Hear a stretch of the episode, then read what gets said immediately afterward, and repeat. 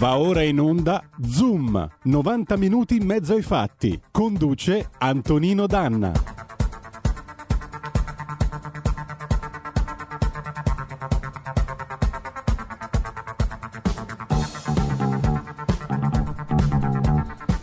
Sorpresa, sorpresa, sorpresa, amiche e amici miei e non dell'avventura, buongiorno, siete sulle magiche, magiche, magiche onde di RPL. Questo è Zoom 90 minuti in mezzo ai fatti, io sono Antonino Danna in diretta da Via Bellerio numero 41 Milano. Ebbene sì, sono tornato in studio, sono venuto a respirare di nuovo eh, l'aria del, della radio, quella fatta con il nostro regista Roberto Colombo che saluto, il nostro nocchiero delle magiche, magiche, magiche onde di RPL. Mm, buongiorno, oggi è il 25 di novembre, giornata internazionale per eh, la lotta alla eh, violenza sulla donna e naturalmente vi vorrei leggere un, um, un uh, comitato, il comitato pari opportunità presso il Consiglio e gli ordini degli avvocati di Vibo Valencia. Vi voglio leggere questo comunicato. Eh, la Gorà dei Comitati Pari Opportunità tenutasi l'11 novembre scorso ha condiviso l'iniziativa del Consiglio nazionale forense di organizzare in occasione della giornata internazionale per l'eliminazione della violenza contro le donne il 25 novembre una staffetta mediatica con interventi video registrati.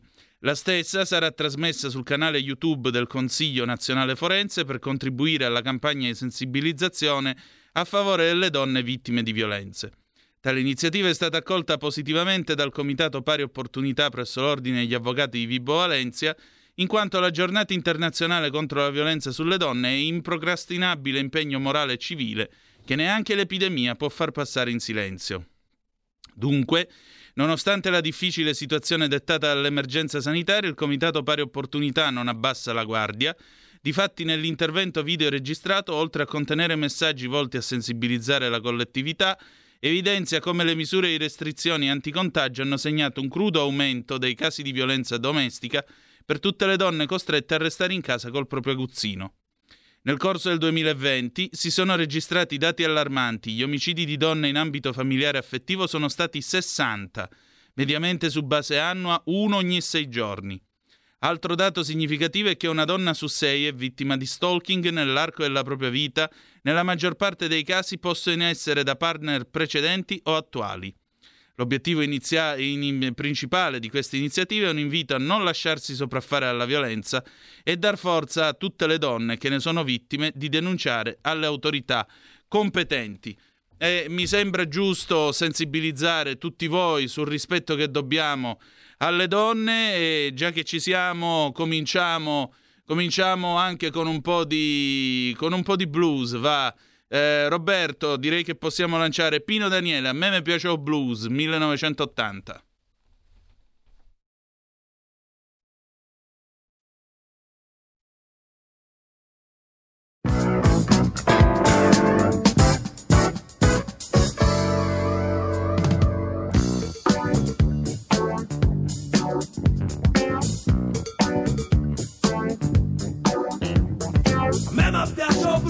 il blues 1980. Perché sono stata zitta ma un momento mi sfuga Sono volgare so che nella vita suonerò Chi te ne complassa non ne può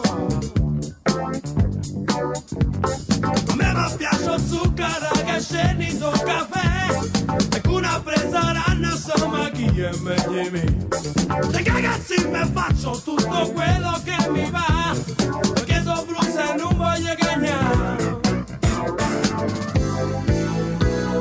la voce resto male pazienza supporta a cento che cammino piazza via per sbraità ti vengo presso a te perché sono nato in casa e con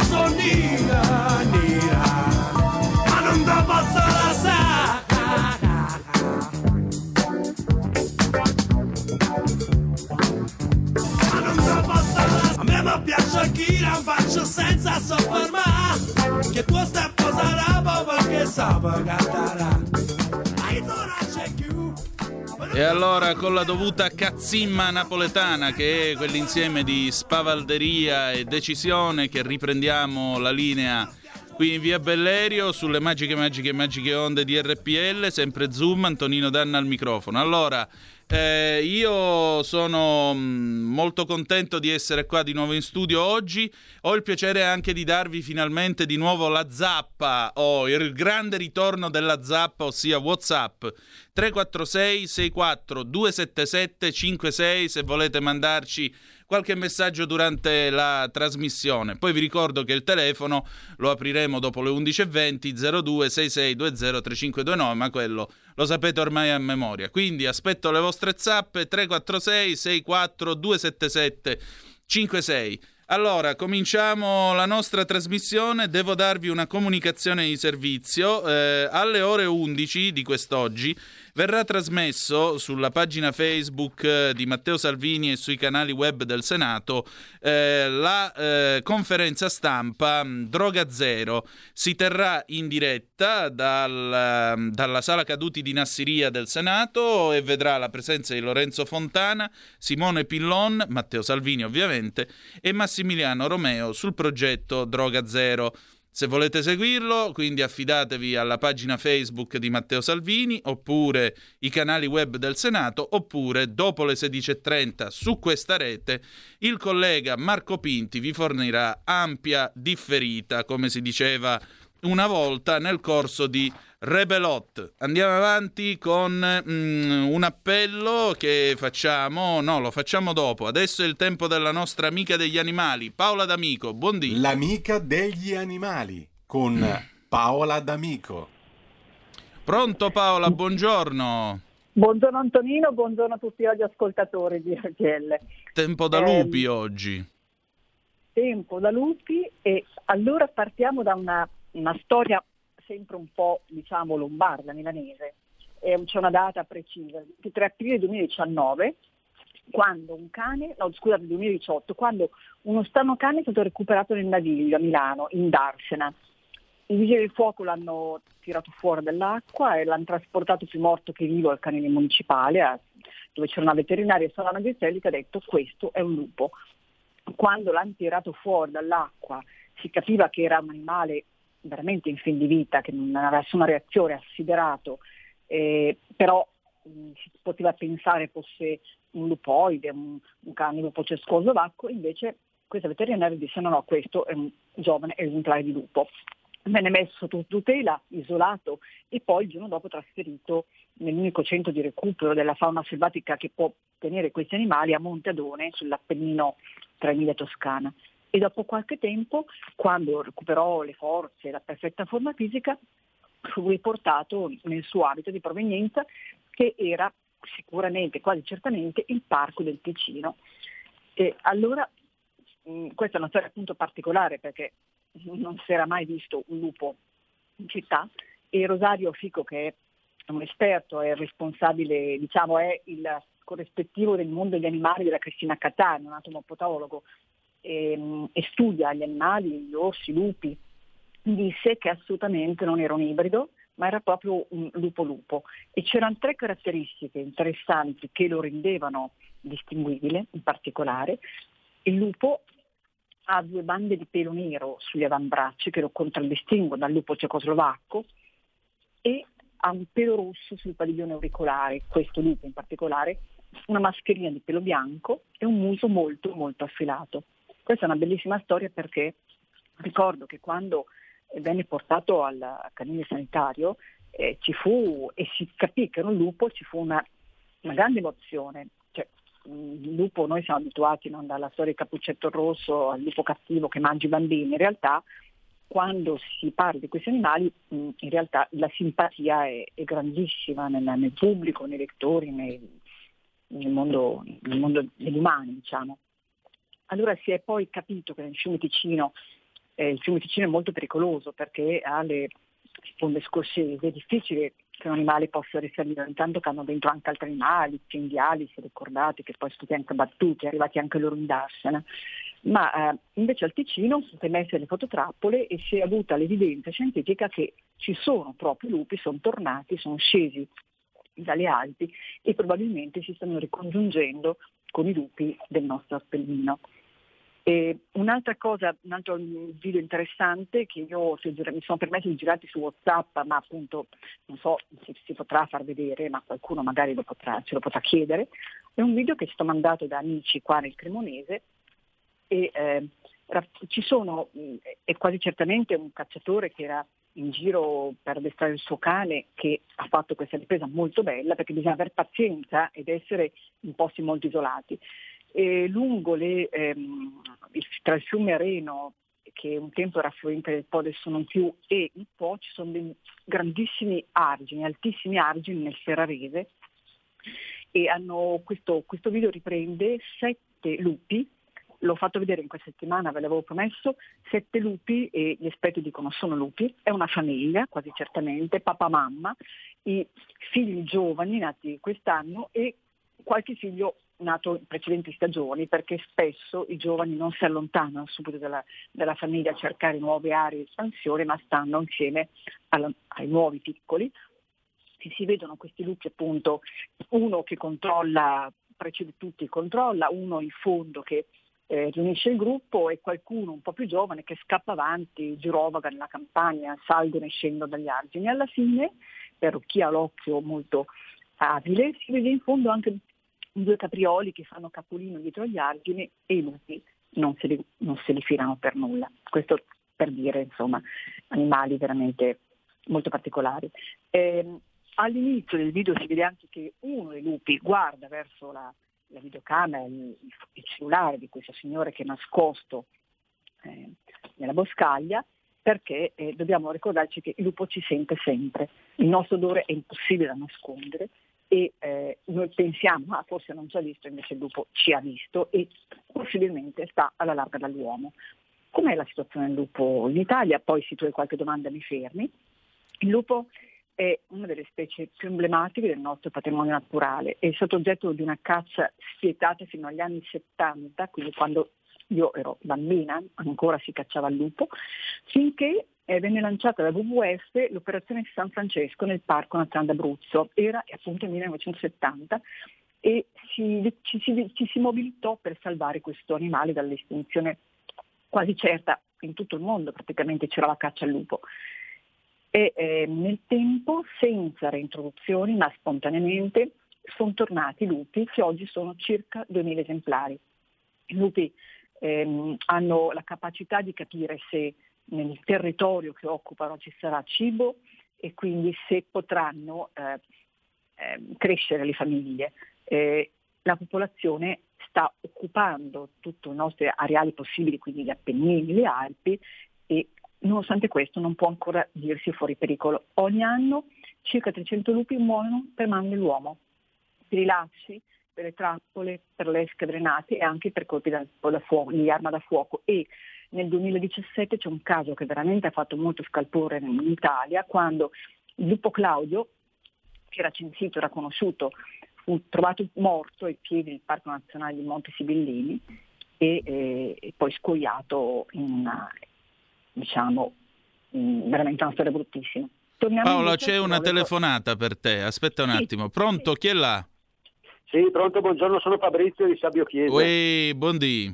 Sì, volevo chiedere, volevo fare questa domanda. Io una volta ero a fare una passeggiata in un paesino qui di montagna e sono stato avvicinato da dietro da due cani particolari. C'erano una coppia di ragazzi che avevano uno un pastore tedesco e, e l'altro aveva un, un, un incrocio tra un lupo e un pastore tedesco e mi avevano detto che era un incrocio che era stato fatto con il lupo degli Appennini ma praticamente ero rimasto incantato a vederlo camminare questo esemplare, praticamente sembrava sospeso in aria, era molto leggero, aveva il, il, muso affilato e si distingueva tantissimo dal pastore tedesco che gli era accanto.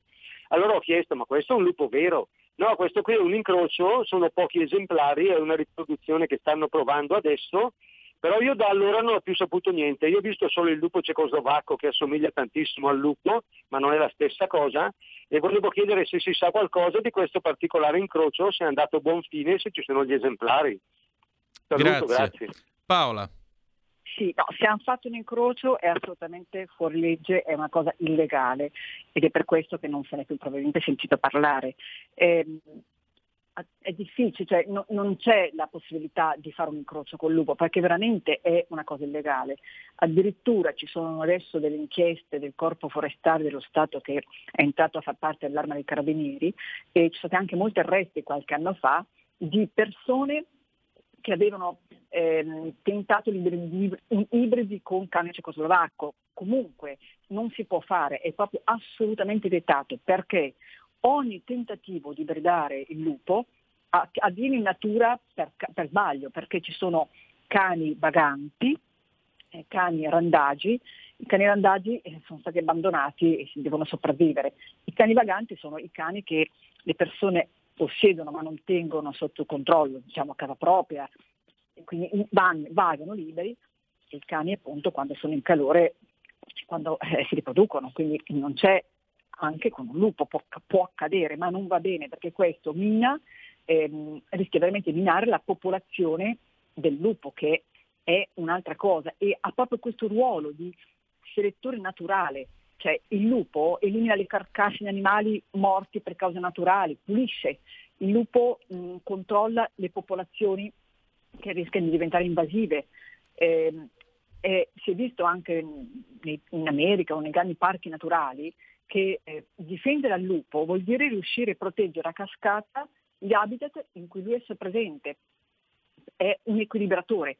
Nel nostro paese sta facendo un grosso lavoro di ricerca attraverso gli escrementi, gli animali che si trovano, attraverso i peli, sul DNA, proprio per capire eh, a che punto siamo con il rischio di ibridazione. Stanno facendo nelle ricerche di progetti europei sugli Appennini ed è, eh, sarebbe importantissimo eliminare il randagismo e il vagantismo proprio per conservare la purezza del lupo, ma il lupo non si può vedere, non si possono fare questi tentativi e chi l'ha fatto, se l'ha fatto inconsapevole di violare la legge, eh, vabbè, però difficilmente eh, può aver avuto un seguito questa cosa. Ci sono tantissimi allevamenti che tentano di, ehm, che fanno allevamenti anche di cani cecoslovacchi, che però sono cani difficili perché di fatto, nonostante siano passati più di 50 anni da quando è stato creato il primo incrocio cane cecoslovacco, ancora oggi il cane cecoslovacco ha una fortissima prevalenza dell'istinto del lupo,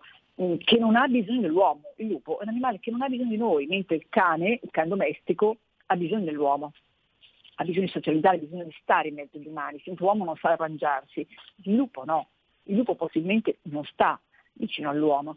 Ecco perché se lei ha avuto, come dire, tra virgolette, la fortuna di incontrare un esemplare del genere, però non sarà più possibile incontrarlo e chi dovesse dire io mi tengo il lupo a casa lo fa contro legge, questo un po'.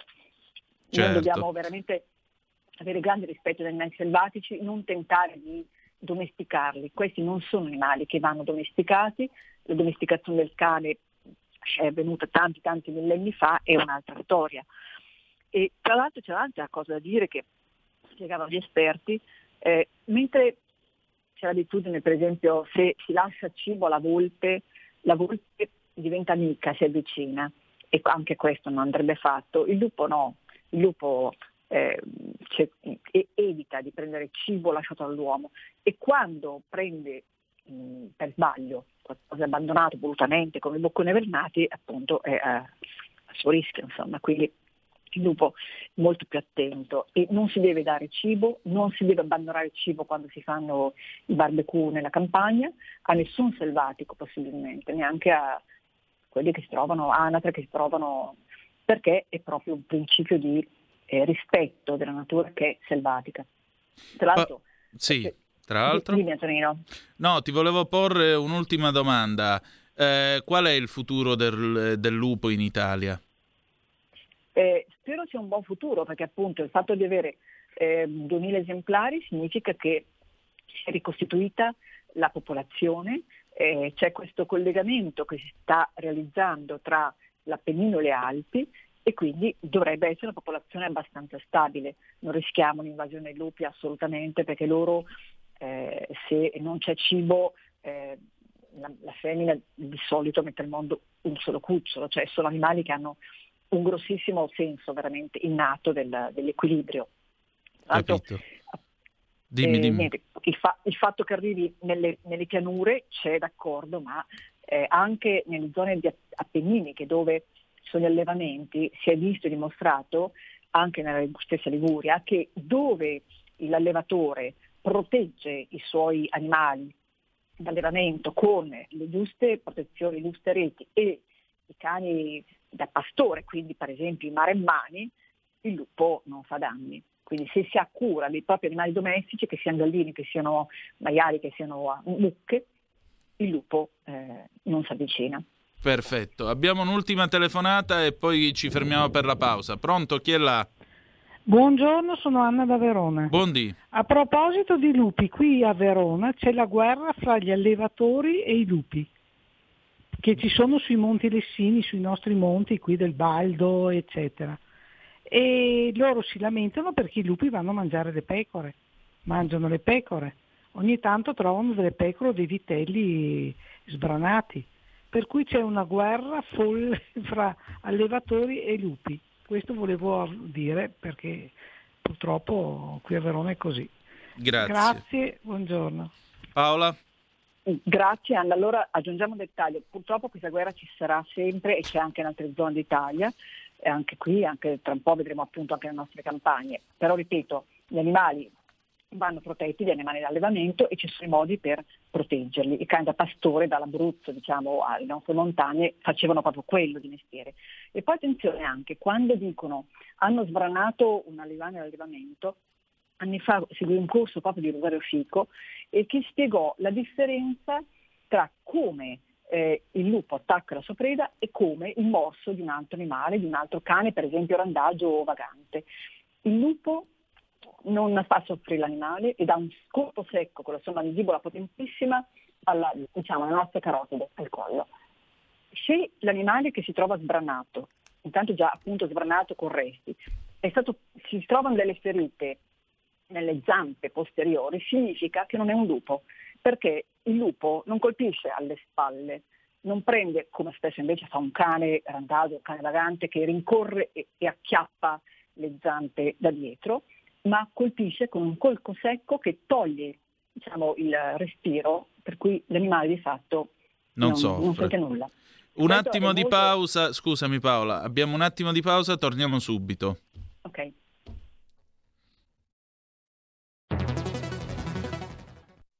Il futuro appartiene a chi fa squadra. Le radio italiane si uniscono per giocare la partita da protagoniste. Nasce l'app Radio Player Italia. 140 stazioni in una sola rete. Scegli la tua preferita e ascolta il suono perfetto del digitale. Gratis, senza registrazione, senza interruzioni, compatibile con tutti i device. Le notizie, la compagnia, la musica scelta da chi la ama, la conosce e la vive. Scarica Radio Player Italia. Il futuro batte con la radio nel cuore. Anche RPL è disponibile su Radio Player Italia.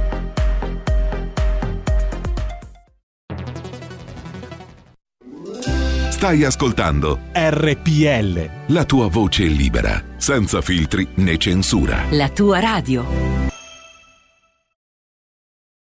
E allora rieccoci sulle magiche, magiche, magiche onde di RPL. Questo è sempre Zoom, 90 minuti in mezzo ai fatti. Paola D'Amico con noi, l'amica degli animali. Allora Paola, in conclusione quindi... In conclusione, eh, studiamo i lupi, eh, seguiamoli, osserviamoli, sono animali bellissimi, elusivi, non aggrediscono l'uomo e se sono riusciti ad- a sopravvivere alle, alle cacce brutali è proprio perché quando vengono un uomo si tengono alla larga, non andiamo a cercarli, guardiamoci i documentari meravigliosi che ne sono in grande quantità e quando qualcuno dice ah, il lupo ha aggredito una pecora, attenzione, controlliamo sempre, cerchiamo di avere informazioni vere perché il, il lupo attacca in un modo eh, implacabile, con un colpo secco e non ti attaccherà mai alle spalle. Ok. Paola, noi ci ritroviamo mercoledì prossimo allora. Stavolta parleremo di polpi, molto Finalmente intelligenti. parleremo dei polpi. Eh, sarà una puntata nettamente interessante come è stata anche questa. Grazie ancora Paola. Grazie Antonino, buona E- giornata. Buona giornata, saluti anche da Giulio che è qua, Giulio Cainarca che è qua in studio con noi. E allora, già che Grazie. ci siamo, Eh, chiudiamo salutando Paola con un pezzo di Lucio Dalla del 1990. Attenti al lupo. C'è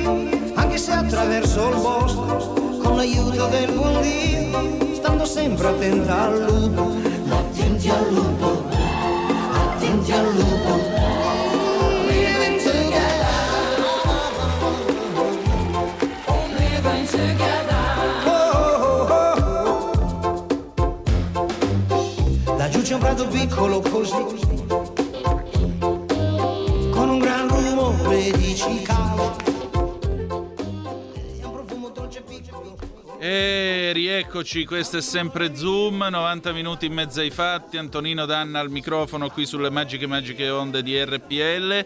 Allora, partiamo con il nostro faccia a faccia. Questa settimana ci stiamo occupando di medicina, come sapete stiamo facendo il punto della situazione sulla sanità italiana nel corso di questa seconda ondata Covid. Mi corre l'obbligo di farvi un appello, sapete che io ormai sono come Equitalia, eh, mi dispiace, ma puntuale come le tasse, io ve lo ricordo.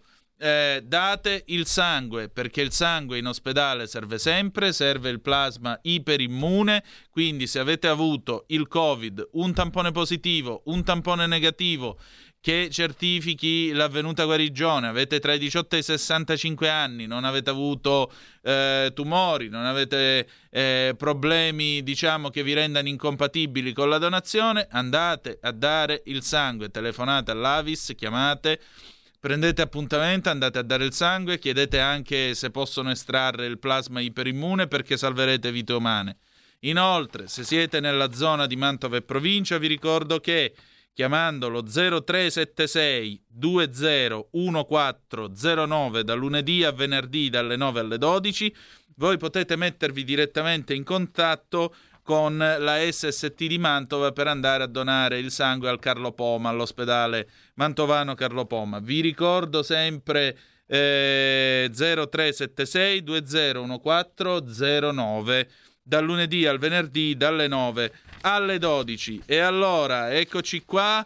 Eh, vi presento l'ospite di oggi che è stato già tra di noi un mese fa. Chi è? È il eh, dottor Angelo Testa, presidente dello SNAMI. Chi è?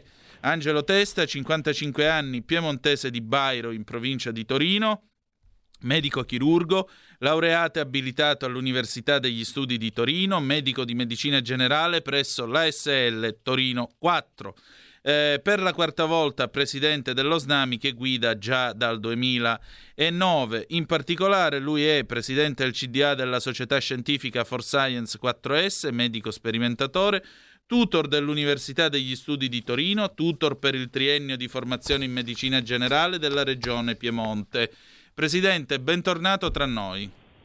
Buongiorno, buongiorno, grazie a voi dell'invito. Senta, Presidente, io ho qua un, eh, un eh, comunicato congiunto di, nell'ordine SNAMI, SMI, eh, Segretariato Nazionale FP, CGL, Medici e Dirigenti SSN, Federazione CIPE, SISPE, SINSPE, eh, Segretariato Nazionale del SIMET e Presidente l'APEL, Lazio Pediatria libera. Ecco, vorrei mh, mm, capire, voi avete mandato questo eh, comunicato a mezzo PEC al Presidente del Consiglio dei Ministri, eccetera, eccetera, proclamando uno stato di agitazione. Allora la domanda che io le pongo è, ma ad un mese dal nostro colloquio, che cosa è successo ai medici italiani?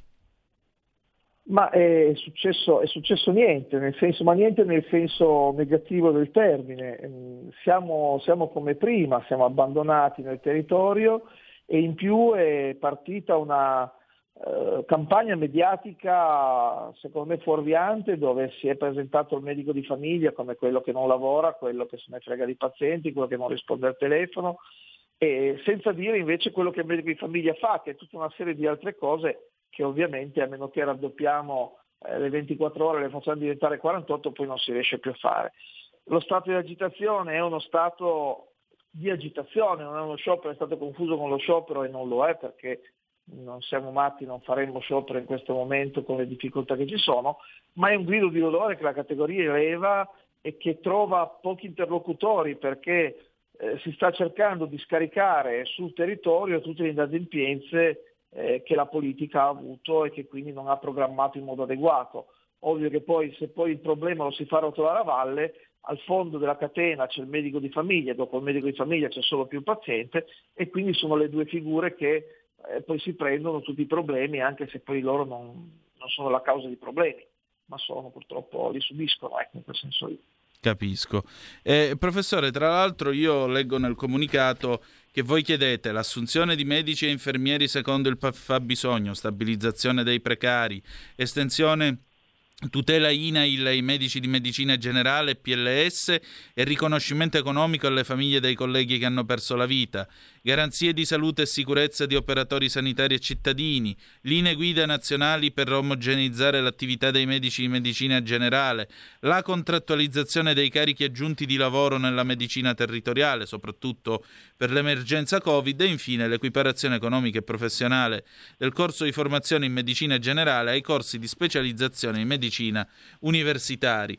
E in tutto questo però si parla anche eh, tanto di vaccini. Ci sarà il ruolo per i medici di famiglia e soprattutto quale sarà secondo lei? Perché già si parla tanto eh, di convocare l'esercito. Ieri sera, eh, per esempio, a TG2 Post il direttore del TG2 eh, ricordava ehm, quando nel 73 a Napoli venne vaccinato dai militari americani durante il colera. E, e qua chi avremo? L'esercito, ma non i medici? Oppure anche eh, per i medici c'è uno spazio, naturalmente? Ma, guardi, i medici di famiglia e i pediatri di libera scelta in questo caso eh, sono sempre stati quelli che hanno vaccinato in questi ultimi 40 anni tutti i pazienti. Il problema semmai è un altro, è, è avere il vaccino. Parliamo, dividiamo in due, il vaccino antinfluenzale, noi siamo già in campo e stiamo vaccinando, purtroppo non abbiamo le munizioni, non abbiamo le munizioni che ci servono a seconda delle regioni d'Italia, a seconda delle problematiche, quindi già lì non si può parlare di non presenza del medico, ma si deve parlare di non presenza della fornitura al medico di quanto necessario per poter vaccinare.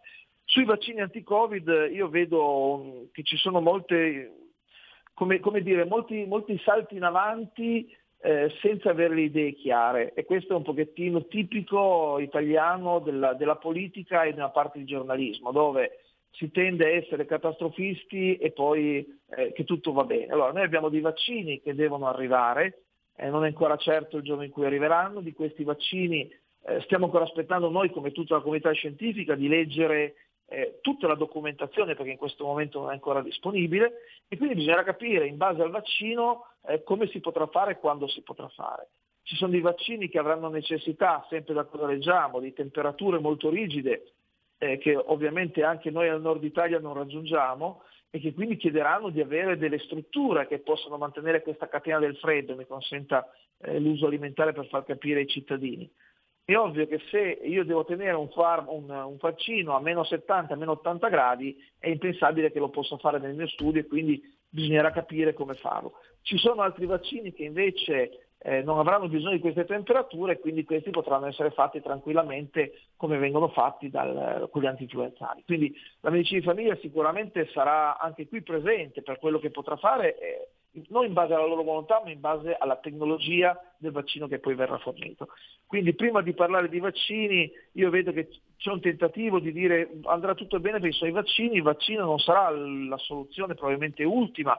Eh, innanzitutto prima di arrivi il vaccino abbiamo ancora di fronte forse una terza ondata e quindi bisogna parlare più che, più che dare questo messaggio, arriverà il vaccino, sarà tutto finito, eh sì, quando tutti saranno vaccinati, quando una grossa parte della popolazione è vaccinata, sarà vaccinata, quindi probabilmente tutto sarà un po' dietro le spalle, ma di fronte abbiamo ancora tanta, tanta, tanta, tanta strada e tante problematiche. Abbiamo di fronte il Natale, abbiamo di fronte il Capodanno, abbiamo di fronte una seconda ondata che in questo momento sembra si stia stabilizzando, Sembra, eh, dovrebbe essere così perché i dati quelli ci fanno capire, c'è ancora una grossa pressione sugli ospedali, sulle terapie intensive, abbiamo tante morti perché ovviamente questi, queste persone che stanno morendo sono quelle che si sono infettate a ottobre e che quindi sono peggiorate e in questo mese di tempo arrivano purtroppo a un esito fatale. Quindi prima di cantare vittoria con i vaccini che ancora non ci sono nemmeno, eh, bisogna, anche perché poi questo discutere di vaccini in tv da parte, lei lo sa che io già l'altra volta ce l'avevo un po' con i virologi, no? questi virologi, questi professori universitari che vanno in tv a disquisire invece di farlo magari nelle aule congressuali, creano poi nel cittadino una confusione, perché il cittadino poi non capisce, non, eh, non capiamo nemmeno voi ancora la differenza tra un vaccino e l'altro, stiamo ancora cercando di capire eh, come funzionano, come devono funzionare, quali sono gli effetti collaterali, figuriamoci il cittadino che è semplice, ok c'è il vaccino, allora esco a Natale faccio tutto cosa voglio, tanto mi vaccinano. E noi abbiamo ancora pazienti che ogni tanto quando li chiamiamo per i vaccini antinfluenzali sono convinti che sia il vaccino Covid, quindi non bisogna confondere le persone, le persone bisogna dare, non essendo eh, la, la, massa delle persone che ascoltano la tv e la radio non sono tecnici, non sono medici, non sono professori universitari, bisogna dargli poche idee chiare e precise e possibilmente non continuamente cambiate eh, a seconda se è un professore universitario o un altro che parla. Esatto. Esattamente. Senta, eh, voi avete deciso uno stato di agitazione. Eh, quando si terrà comunque? Perché comunque questa PEC è abbastanza, eh, diciamo così, tra virgolette, inquietante. Allora, lo stato di agitazione è già in atto, quindi vede che la, eh, l'inquietante già finisce di per sé stesso, perché lo stato di agitazione cosa vuol dire? Vuol dire che la categoria sta scrivendo alla politica, all'istituzione dicendo attenti, non ci stiamo più a questo gioco, noi ci, siamo in stato di agitazione, lo stato di agitazione è un passo precedente lo sciopero, sciopero che non si può fare durante un'emergenza e quindi non ci sarà nessun buco eh, da parte di medici famiglie di assistenza.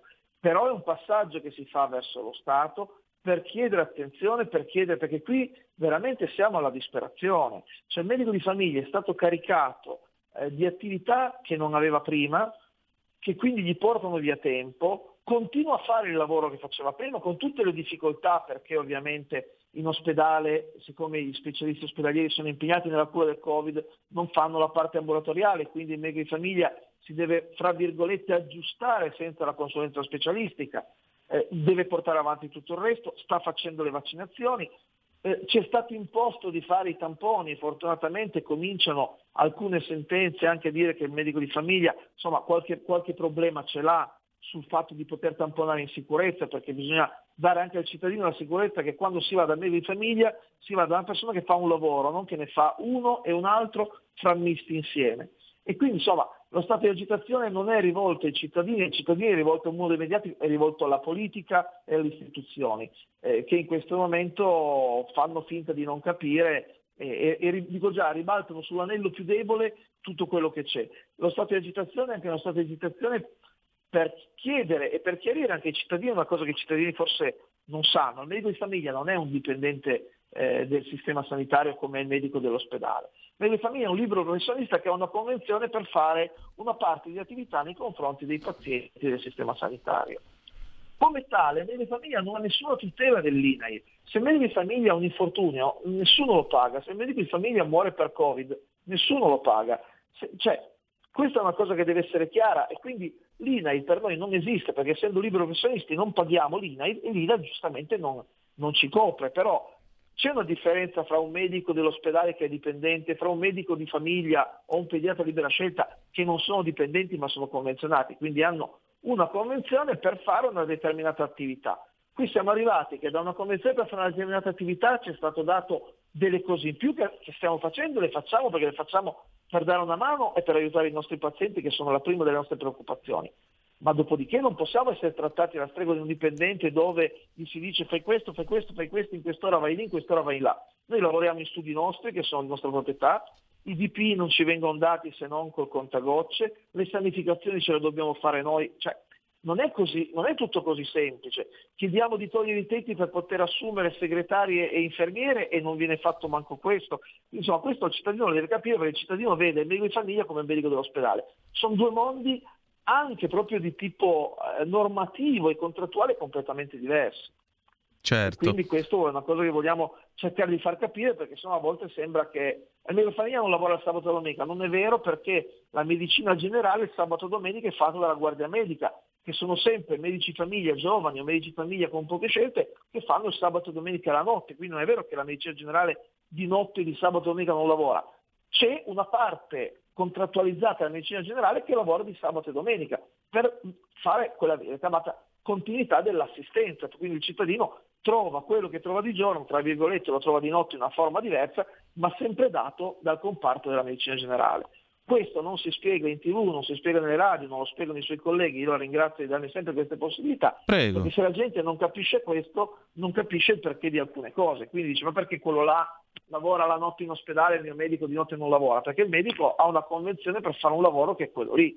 Poi il medico magari fa anche altri lavori oltre a quello. In questo momento quasi niente perché non c'è attività privata, però non essendo un dipendente lavora un certo numero di ore per il servizio sanitario, un certo numero di ore fa altre cose e quindi eh, quello è. È una scelta che ha fatto lo Stato negli anni, lo Stato poteva decidere di assumere i medici di famiglia, non l'ha fatto, li ha convenzionati come in altri paesi, oltretutto anche qui si dice sempre soldi che guadagnano, soldi che guadagnano, il medico di famiglia italiano è il medico di famiglia che guadagna di meno in Europa.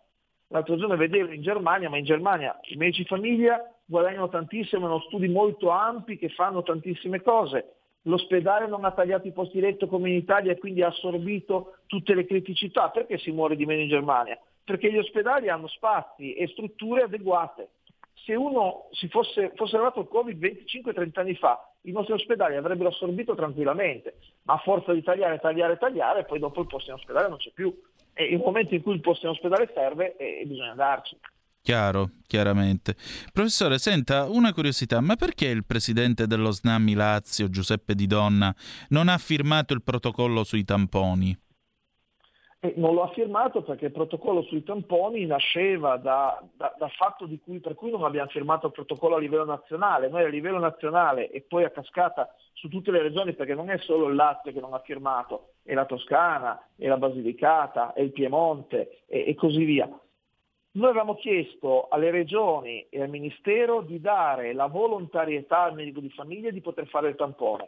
Questo legato soprattutto alla tutela delle colleghe incinta, de- dei medici che sono, la maggior parte dei medici di famiglia più di 60 anni, quindi sono soggetti fragili. Ci sono medici che hanno avuto tumori, ci sono medici che hanno patologie croniche.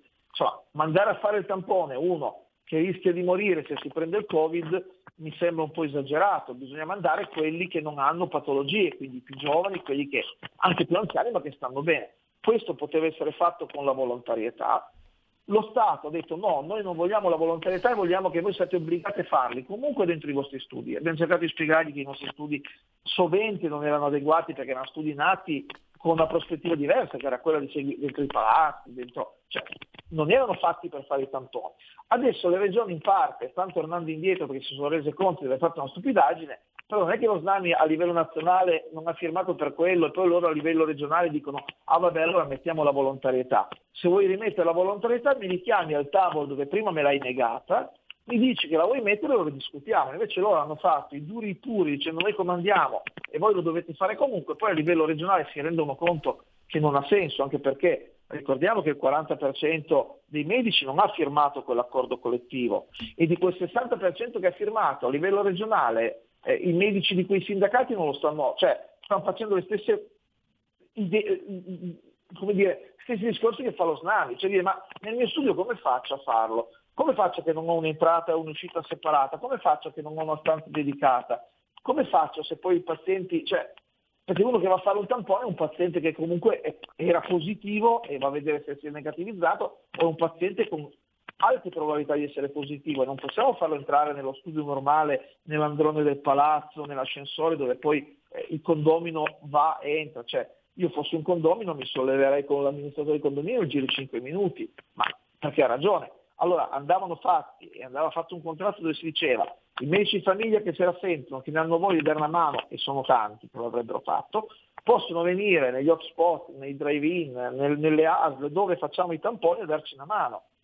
Poi lei pensi che abbiamo carenza di tamponi e poi vengono dati i tamponi ai medici di famiglia che magari vedono un paziente oggi, un paziente fra due giorni da tamponare.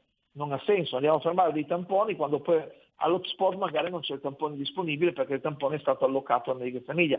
E poi un'altra cosa che abbiamo detto, i tamponi antigenici purtroppo, eh, a, dis- a dispetto di quanto dicono le aziende produttrici, sui negativi non sono molto sensibili. Quindi noi tamponiamo della gente che risulta negativa e che poi invece è positiva.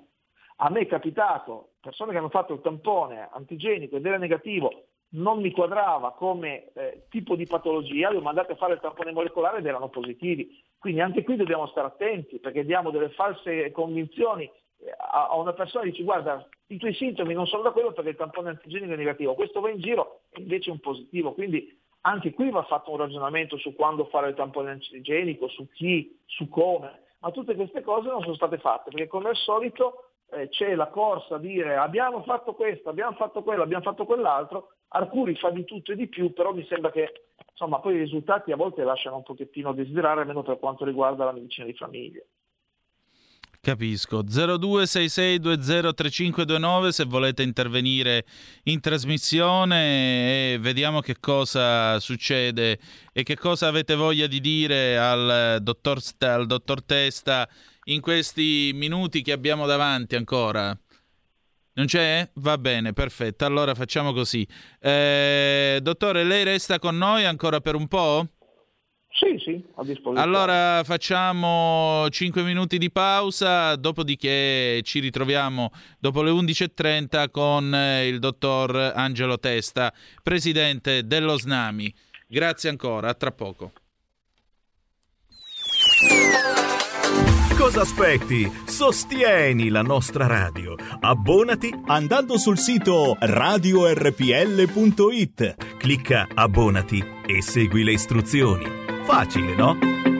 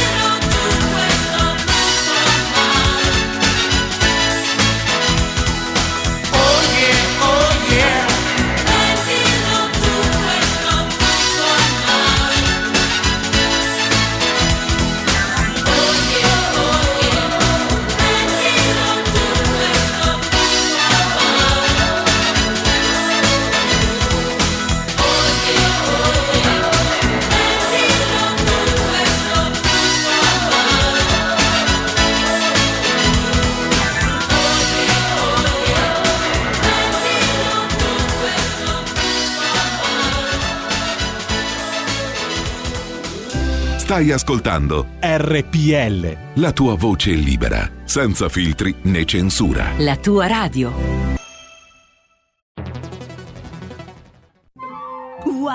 Che bella auto nuova!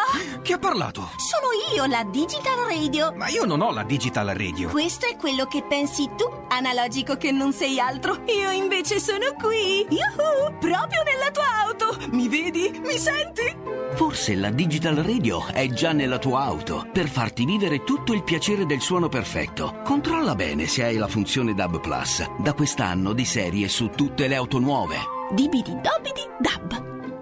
Anche RPL, la tua radio, è in Digital Radio.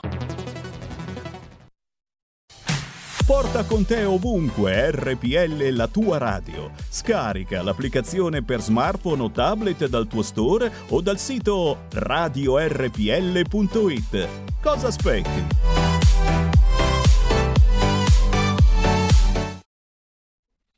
E rieccoci, Antonino Danna al microfono, questo è Zoom 90 minuti in mezzo ai fatti, sempre sulle magiche, magiche, magiche onde di RPL.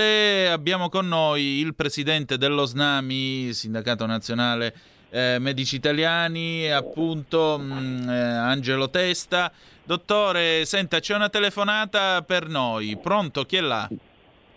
Ciao, sono Fabio da Milano. Ben trovato. Volevo dirti se puoi aggiungere all'annuncio che fai ogni giorno di dire di andare a, dotare- a donare plasmi per immune anche l'informazione che all'ospedale San Paolo di Milano, al centro trasfusioni, raccolgono da- dal maggio di quest'anno anche il plasma per immune. Quindi se si vuole si può andare a donare e fare il plasma per immune anche a Milano, non solo a Mantova. Ah, benissimo, questo mi fa molto piacere. Come vedi l'hai data tu Molto la bene. notizia. Benissimo. Bene, ok. Grazie, Grazie, grazie davvero. Perfetto, quindi molto, come molto avete sentito... importante, molto importante. Per Esatto. immune andarlo a donare. Esatto. Senta, dottore, io leggo qua un'ANSA e precisamente è di- del 24 novembre, cioè di ieri. Eh, non è positivo il bilancio del bando della protezione civile per i medici da inviare in Campania. Su 156 domande, rende noto la Regione, ci sono state 97 rinunce e 7 esclusioni per mancanza di requisiti. Altre 25 domande sono in attesa di riscontro, solo 27 medici, tra cui 3 anestesisti, pochissimi rispetto alla, verit- alla necessità, sono entrati in servizio. Da mesi la Campania ha richiesto l'invio di medici 600, in particolare anestesisti e infermieri 800, ricorda l'ufficio stampa di Palazzo Santa Lucia. Insomma, i medici ci sono ma non si trovano quelli da mandare al fronte. Com'è sta storia? Eh, è che è una vita che si dice che gli anestesisti mancano, che gli anestesisti non ci sono, ma se poi non si aprono i posti in specialità, gli anestesisti non si fanno. E non è che un anestesista, io faccio un medico di famiglia, se mi mettono a fare l'anestesista non lo so fare, non è il mio lavoro, è una cosa molto particolare, molto specialistica. Quindi eh, anche qui è un grosso problema perché non sono stati fatti e non ci sono. Non ci sono. Quando una cosa non ce l'hai puoi fare tutti i bandi che vuoi, ma eh, non, non li troverai mai se non li hai. Il problema Certo. è quello della programmazione, ma guarda che l'anestesista ora è uno dei casi, ma sono una marea i- le, le forme mediche che non ci sono, perché intanto noi abbiamo, stiamo formando dei medici, poi abbiamo l'imbuto formativo, cioè il medico si laurea, poi per poter avere un rapporto di lavoro stabile col sistema sanitario, sia in dipendenza che in convenzione, deve fare la specialità o il corso di formazione di medicina generale. La specialità ha dei numeri molto bassi e il corso di formazione pure, in più il corso di formazione è anche pagato di meno della specialità, quindi i medici più giovani sono tendenzialmente più poi portati ad andare a fare la specialità. Se noi questo imbuto formativo non lo risolviamo, noi abbiamo molti medici formati che stanno lì e non possono adire alle specialità e questa è follia, perché lo Stato e le famiglie hanno speso soldi per formare dei medici e poi non formano gli specialisti di cui abbiamo bisogno. Ma questo è un problema di- che, che il MIUR e, e- e il Ministero lo sanno benissimo, perché anni che glielo diciamo, però sono- ha sempre fatto orecchie da mercante perché tanto non c'era una, una epidemia come questa, adesso l'epidemia c'è ma non formi un anestesista in 5 minuti. E quindi Certo. questo è un grosso problema, grosso grosso problema dell'Italia, ma un po' del mondo intero, ma dell'Italia in particolare, perché poi molti medici oltretutto dall'Italia scappano e vanno a lavorare all'estero perché hanno contratti migliori e quindi anche quello bisogna tenerne conto perché in Italia un medico guadagna meno che in Inghilterra o in Germania e quindi questo soprattutto giovane, magari ancora senza famiglia, ha comunque avuto esperienze all'estero perché ha fatto eh, l'Erasmus e tutto, dove va? Va a lavorare dove guadagna di più. Poi magari rientra anche quando ha 50 anni, magari no, e noi abbiamo perso altre persone che vanno a lavorare fuori. Quindi già ce ne mancano, quelli che abbiamo li lasciamo andare via. Certo, chiaramente. Abbiamo altre due telefonate in coda. Pronto? Chi è là? Eh, pronto? Eh, Sì. buongiorno, sono Io voglio chiedere una cosa, ma in- eh, la riforma che è stata fatta diversi anni fa medici condotti, praticamente li hanno ridotti come scrivacchini. Loro sono la- laureati in medicina con anche specializzazione come medico chirurgo. Perché non, può- non si può eh, rivalorizzare il medico condotto? Perché attualmente qualsiasi cosa ti, ti mandano a fare delle visite specialistiche. Dico che loro devono essere padri eterni, devono conoscere tutto, ma proprio sono stati ridotti come dei degli scrivacchini, non vengono più utilizzati. Anche in questa emergenza che si continua a richiedere eh, di aiutare, di, di coinvolgere i medici condotti, non viene fatto perché loro ritengono che il medico condotto sia una persona eh, soltanto di uso, di uso scrivania. Ecco, voglio sapere un suo, un suo parere. Grazie, buongiorno. Seconda telefonata. Pronto? Chi è là? Sì, buongiorno, mi sente? Sì. Sì, grazie, buongiorno, sono Sergio da Trieste. Io eh, devo dire la verità che sono un po' perplesso su quello che ha detto il professore, perché eh, io dico, quando un medico di famiglia fa una scelta, eh, fa una scelta, quindi eh, il stesso nome dice medico di famiglia.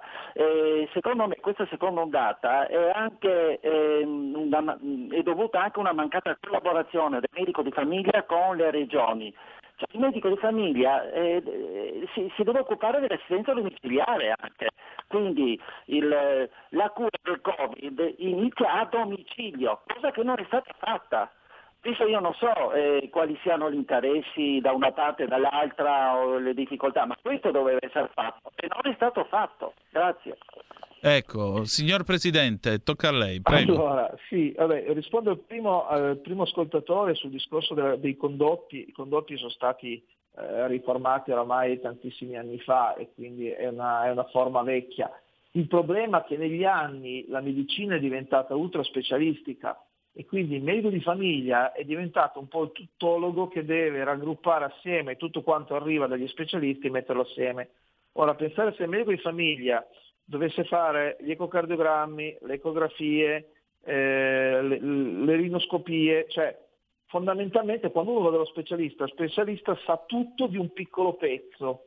Quindi quello è stato logicamente 50 anni fa, no- non c'era, cioè si faceva una lasta, si faceva un elettrocardiogramma e finiva lì. E quindi è cambiato in questo senso il lavoro, perché medico di famiglia è diventato un pochettino quello che per lo Stato raggruppava tutto quello che arrivava da fuori e un po' il cancello d'ingresso del sistema sanitario, perché lo Stato ha usato il medico di famiglia come quello che poteva bloccare l'aumento della spesa e quindi è stato usato molto in quel senso lì, per rallentare l'accesso, per normalizzare, per uniformare.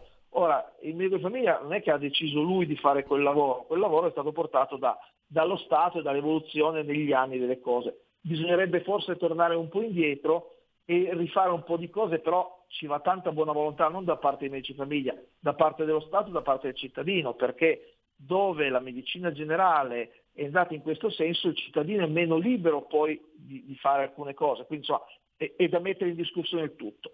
Per quanto riguarda invece il secondo ascoltatore, io non sono molto d'accordo su quello che dice, perché la cura del Covid comincia a casa, però bisogna capire quale cura.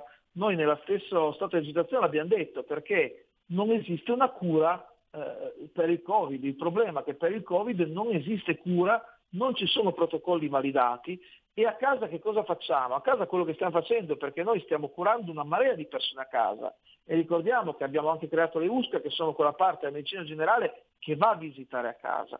Ma a casa cosa stiamo curando? Curiamo l'inizio del Covid, che è una forma influenzale che sovente per fortuna si ferma a quello, ma se la patologia peggiora non abbiamo cure a domicilio da poter fare. Questo è il problema. Io posso anche dire curo uno a domicilio, ma poi l'ossigeno adesso ce lo danno ma con grosse difficoltà, ma anche l'ossigeno, per fare l'ossigeno, l'ossigeno è un farmaco, non è che si può fare così bisognerebbe fare dei prelievi anche del sangue per vedere l'ossigenazione. Avevamo un farmaco che si chiamava Plaquenil ed è stato sospeso. Il Rendesivir può essere fatto solo in ospedale. A domicilio, oltre a dare l'antinfiammatorio, mettere l'eparina se il paziente peggiora, ma già in quel caso avremmo dovuto mandarlo in ospedale per fare degli esami e usare l'antibiotico se c'è un sospetto di infezione batterica, a domicilio non si può fare altro e quello lo stiamo facendo. Il problema è che questa malattia purtroppo in alcuni soggetti peggiora in modo improvviso e quello, la cura deve essere fatta in ospedale, non a domicilio. Cioè quel, paziente, quel signore che ha fatto prima, se stesse così male, io sono convinto che corre in ospedale, perché a domicilio non si può curare. A domicilio si fa quello che si può, con le armi che abbiamo, quindi l'antinfiammatorio, l'antibiotico se c'è una supposizione di sovrainfezione batterica, l'eparina se il paziente ha un peggioramento di un certo tipo ma già richiede delle analisi, per tu- l'ossigeno c'è il problema del ritorno, noi dobbiamo farci carico, dobbiamo e stiamo prendendoci carico di quelli che devono uscire dall'ospedale, perché non, l'ospedale non è più il loro posto e non sono ancora completamente guariti, ma purtroppo non esiste una cura Covid, non c'è un protocollo Covid, i medici di famiglia non hanno in mano in questo momento un foglio stracciato che dica qual è la cura del Covid e ognuno di noi si muove in base alle esperienze, quindi la, la cosa è molto più complessa, ecco. a volte da fuori sembra più semplice. Certo, capisco. 0266203529, eh, sempre per chi vuole intervenire, eh, per chi vuole partecipare, eh, insomma, eh, questa è la situazione, questa è la, la, la, la vicenda. È un momento abbastanza eh, complicato, bisogna dire, un momento abbastanza difficile per questo paese, insomma. Ehm, senta, com'è che usciamo da questa situazione? Eh, da questa situazione usciamo, usciamo col tempo e con l'attenzione, nel senso che bisogna fare tanta attenzione, non bisogna fare adesso, nelle feste di Natale, l'errore che è stato fatto ad agosto e quindi io capisco che c'è grande voglia di, di buttarsi alle spalle questa infezione, ma non, non è ancora così. Ci sono dei grossi problemi economici perché abbiamo degli hotel, abbiamo eh, le società sciistiche, abbiamo tutto un indotto che sta soffrendo e che se non viene riaperto eh, rischia di fallire, quindi bisogna andare a un'apertura controllata secondo me, eh, nel senso che non liberi tutti ma nemmeno chiusi tutti, cioè io dico sempre che in mezzo sta la verità, quindi io penso che se le, le, le piste da sci eh, garantiscano un accesso limitato, se gli hotel garantiscano che possono aprire i ristoranti e così via, si può anche fare un Natale, si può far ripartire l'indotto e deve essere fatto ripartire tutta la nostra industria perché al nord Italia soprattutto eh, in questo periodo eh, le montagne sono tutte qua. E, e, se l'Austria sta aperta, se la Germania sta aperta, se la Slovenia sta aperta deve stare aperto anche l'Italia, però bisogna farlo con attenzione. Qui ci va buon senso, cosa che non abbiamo visto nel mese di agosto, quindi i cittadini devono avere il buon senso di fare le cose, perché se si comincia a fare code assembramenti ci troveremo a gennaio con una terza ondata che sarà peggio di questa perché saremo anche in pieno inverno e quindi eh, bisogna veramente fare le cose e farle con attenzione. Se continuiamo con questo trend io penso che per Natale eh, la situazione sia un, un, po' più sotto controllo, bisogna fare attenzione che quel più sotto controllo non diventi eh, una catastrofe come è stata l'estate. Ecco. Quindi esatto. con attenzione fare un po' di tutto perché bisogna anche vivere, non, non possiamo dimenticarci eh, di vivere, nel senso che tutti noi dobbiamo ricominciare in qualche modo ad avere una vita il più possibile normale, però rivolta alla situazione, perché la normalità non è la normalità solo quando potevamo fare tutto, adesso tutto non si può fare, bisogna imparare nella, nella normalità a fare le cose che ci interessano e farle con attenzione, quindi il distanziamento, la mascherina, lavarsi le mani, il non frequentare posti affollati, eh, aprire i ristoranti, i bar, le piste da sci, ma su prenotazione, con scaglionamenti, con controlli, con, con, tutto quello che serve per far ripartire un paese, perché se no il paese muore. Poi non moriamo di Covid, anzi moriremo di Covid e moriremo di, di fame e questo non va bene. Bisogna non morire di fame e cercare di non morire di Covid. Ecco. Esatto. Eh, abbiamo due telefonate in linea. Pronto? Chi è là? Pronto? Sì. Sì, buongiorno, chiamo dal Veneto, volevo fare una domanda al dottore, no? Prego. Eh, eh, allora, è, di questo virus si è detto di tutto e di più, anche sulle sue origini, cioè eh, le ultime notizie dicono che fosse in Italia già eh, in ottobre dell'anno scorso. Eh, se questo risulta anche al dottore, vorrei chiedere come mai nei mesi di ottobre, novembre, dicembre e gennaio, mesi notoriamente freddi e mh, che facilitano la diffusione di un virus, questo virus così eh, contagioso e così mortale non abbia creato problemi, perché ci sono molti, molti, molti medici di base che dicono finché si presentavano eh, polmoniti atipiche o li curavamo come abbiamo sempre col, eh, curato in questo tipo di patologie. Quando invece ci hanno detto no, è il virus e le, eh, gli strumenti che avete a disposizione non servono a niente, la gente ha cominciato a morire come mosche. Allora chiedo un parere su questo al vostro ospite, grazie, buona giornata. Prego. Allora, eh, Ah, un attimo perché abbiamo un'altra telefonata. Pronto, chi è là? Pronto, ciao Antonino, buongiorno dottore. Eh, mi hanno già bruciato una, il 90% della domanda e allora le chiedo questo. Cosa ne pensa lei se eh, il nostro Conte vuole aprire le scuole a dicembre? Che cadiamo ancora nello stesso errore che si diceva che era partito perché si assembravano sui mezzi pubblici, nelle aule, si toccavano, giocavano e tutte queste cose. Grazie dottore, è stato bravissimo, bravo bravo. Prego. Allora, eh, rispondo al, al primo eh, telespettatore, al primo radioascoltatore. Eh, che il virus fosse in circolo prima eh, ce lo dicono chi studia le acque reflue per vedere. Ecco, noi abbiamo avuto a partire dal mese di dicembre, novembre, questo periodo qua, delle polmoniti eh, atipiche, nel senso che ne abbiamo sempre viste, ma ce n'era qualcuno in più. E noi le abbiamo curate come le abbiamo sempre curate, questi pazienti sono guariti. Eh, a un certo punto, eh, non è tanto perché abbiamo sentito la Cina, secondo, secondo me, poi io non sono un virologo, magari mi sbaglio, ma secondo me questo virus, perché i virus si chiamano virus perché virano, cambiano, questo virus ha cambiato, è diventato più cattivo, e quindi ha cominciato non solo a dare delle polmoniti che erano atipiche ma da cui fondamentalmente si guariva, ma su alcuni soggetti a creare delle difficoltà. Poi dopo si è scatenato la, la ricerca del virus e noi durante il periodo influenzale ricerchiamo il virus influenzale e tutti i giorni facciamo una trasmissione sull'influenza, troveremo milioni di influenzati, andremo a vedere le polmoniti dell'influenza, quelli che muoiono. Quindi bisogna un po' fare attenzione anche a questo. Quello che c'è da dire è che i medici di famiglia che eh, lavorano con i pazienti, se, lavoravano fino a, a febbraio-marzo senza mascherine, normalmente tutto, non morivano. Eh, da marzo noi abbiamo avuto 200, più di 200 medici morti, di cui la, più della metà sono medici di famiglia, morti di Covid, e quindi qualcosa è successo. Quindi questo virus a un certo punto è diventato più letale.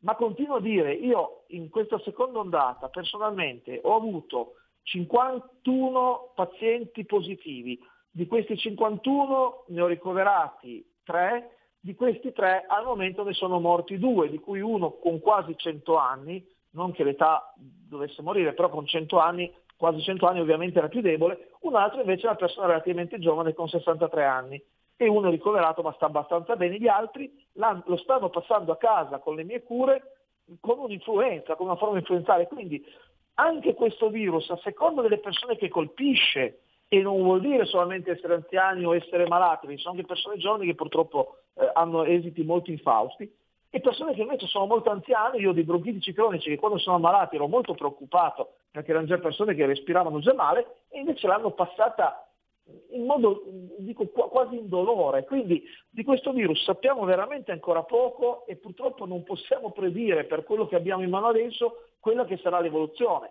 Questo cosa vuol dire? Che nessuno di noi è sicuro e nessuno di noi è morto se prende la malattia, perché fortunatamente di malattia si guarisce. Però è una malattia altamente contagiosa come tutti i virus influenzali, è una malattia che in alcuni, per vari motivi, scatena una reazione che può essere molto molto molto molto pericolosa.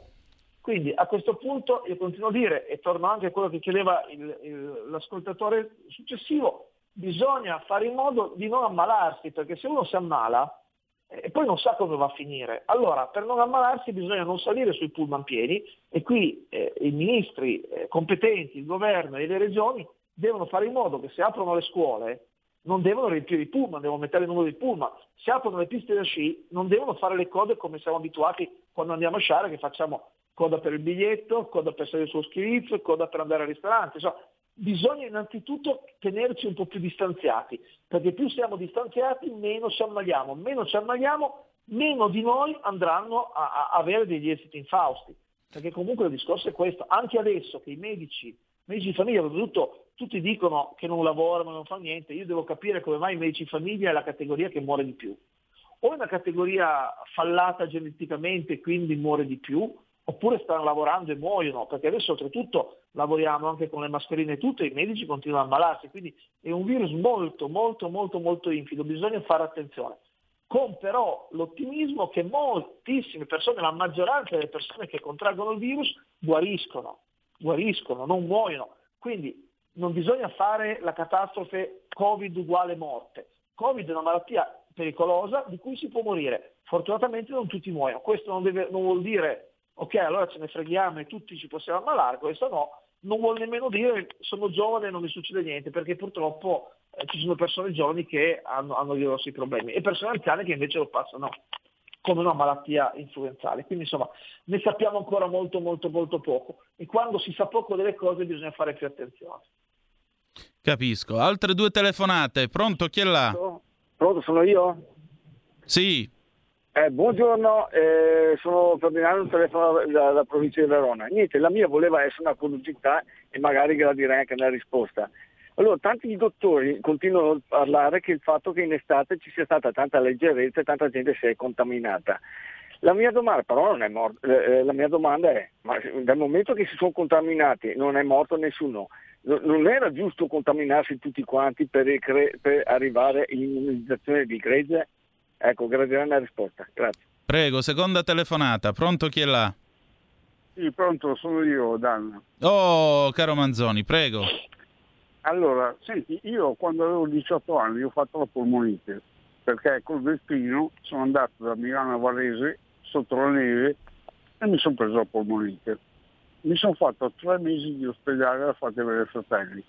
Sì. Fortunatamente, fortunatamente eh, abitavamo praticamente di fronte a Fate dei Fratelli a Milano e mia mamma mi portava da mangiare perché il cibo dell'ospedale faceva veramente schifo, ma io non mangiavo assolutamente nulla. Mm. E, mi è venuto uno scatto di, uno scatto di riscatto nel vedere uno nella camera a cui gli veniva fatto una lombare. Gli infilavano un agone lungo nella schiena Cazzo, quando ho visto quello lì ho detto no, io no, questa cosa qua non la faccio. E mi sono messo a mangiare. Tre mesi, eh, mi sono messo a mangiare. Tant'è vero che dovevo fare i tre giorni di militare e mi hanno riformato perché avevo un buco nero nel polmone. Per cui si guarisce, non è che è una cosa inguaribile. Capisco. Capisco. Ok, eh, niente, allora, dottore, prego che così concludiamo la nostra, telefona- la nostra Sì. trasmissione. Allora, l'Italia ha fatto una scelta, la Svezia ne ha fatto un'altra. La Svezia ha scelto di fare l'immunità di gregge, l'Italia ha scelto invece di proteggere. I risultati sono praticamente uguali, si continua a morire nello stesso modo in Svezia come in Italia, quindi anche qui non abbiamo capito niente. Sul fatto di quest'estate, quest'estate cosa è successo? Si sono infettati chi? Chi è andato in vacanza e soprattutto chi è andato in Sardegna, perché la Sardegna era un'isola covid free, dopodiché è diventata uno dei posti più infetti d'Italia e in questo momento sta tornando covid free perché essendo un'isola a un certo punto si, si autolimita. Quelli che si sono infettati non sono morti, non sono stati manco molto male, perché? Perché erano giovani che andavano in discoteca, però sono tornati a casa, a casa avevano i genitori, che si sono infettati, magari non sono stati manco mal- malissimo loro perché poi erano cinquantenni così, che però avevano i genitori e quindi hanno infettato i genitori. Se noi andiamo a fare il calcolo di 15 giorni, 15 giorni, 15 giorni, arriviamo tranquillamente a ottobre quando abbiamo avuto la seconda ondata.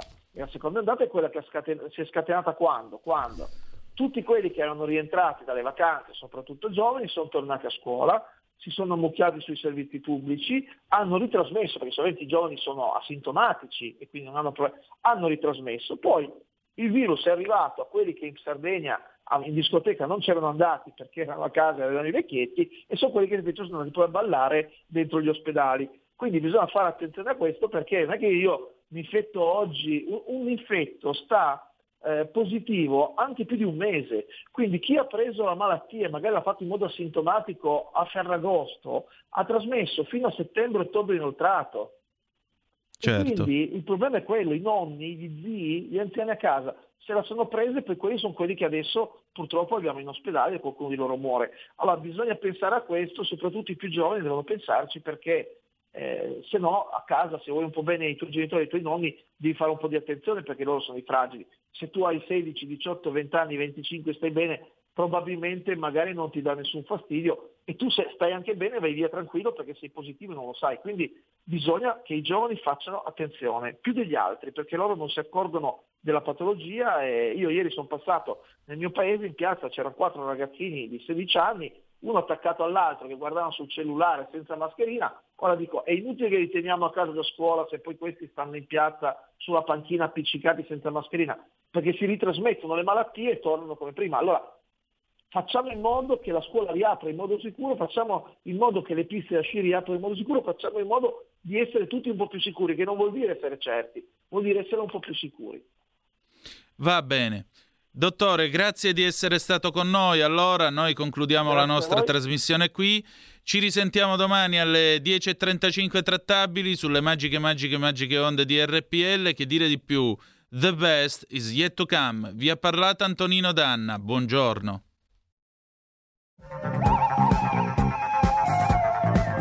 Avete ascoltato Zoom, 90 minuti in mezzo ai fatti.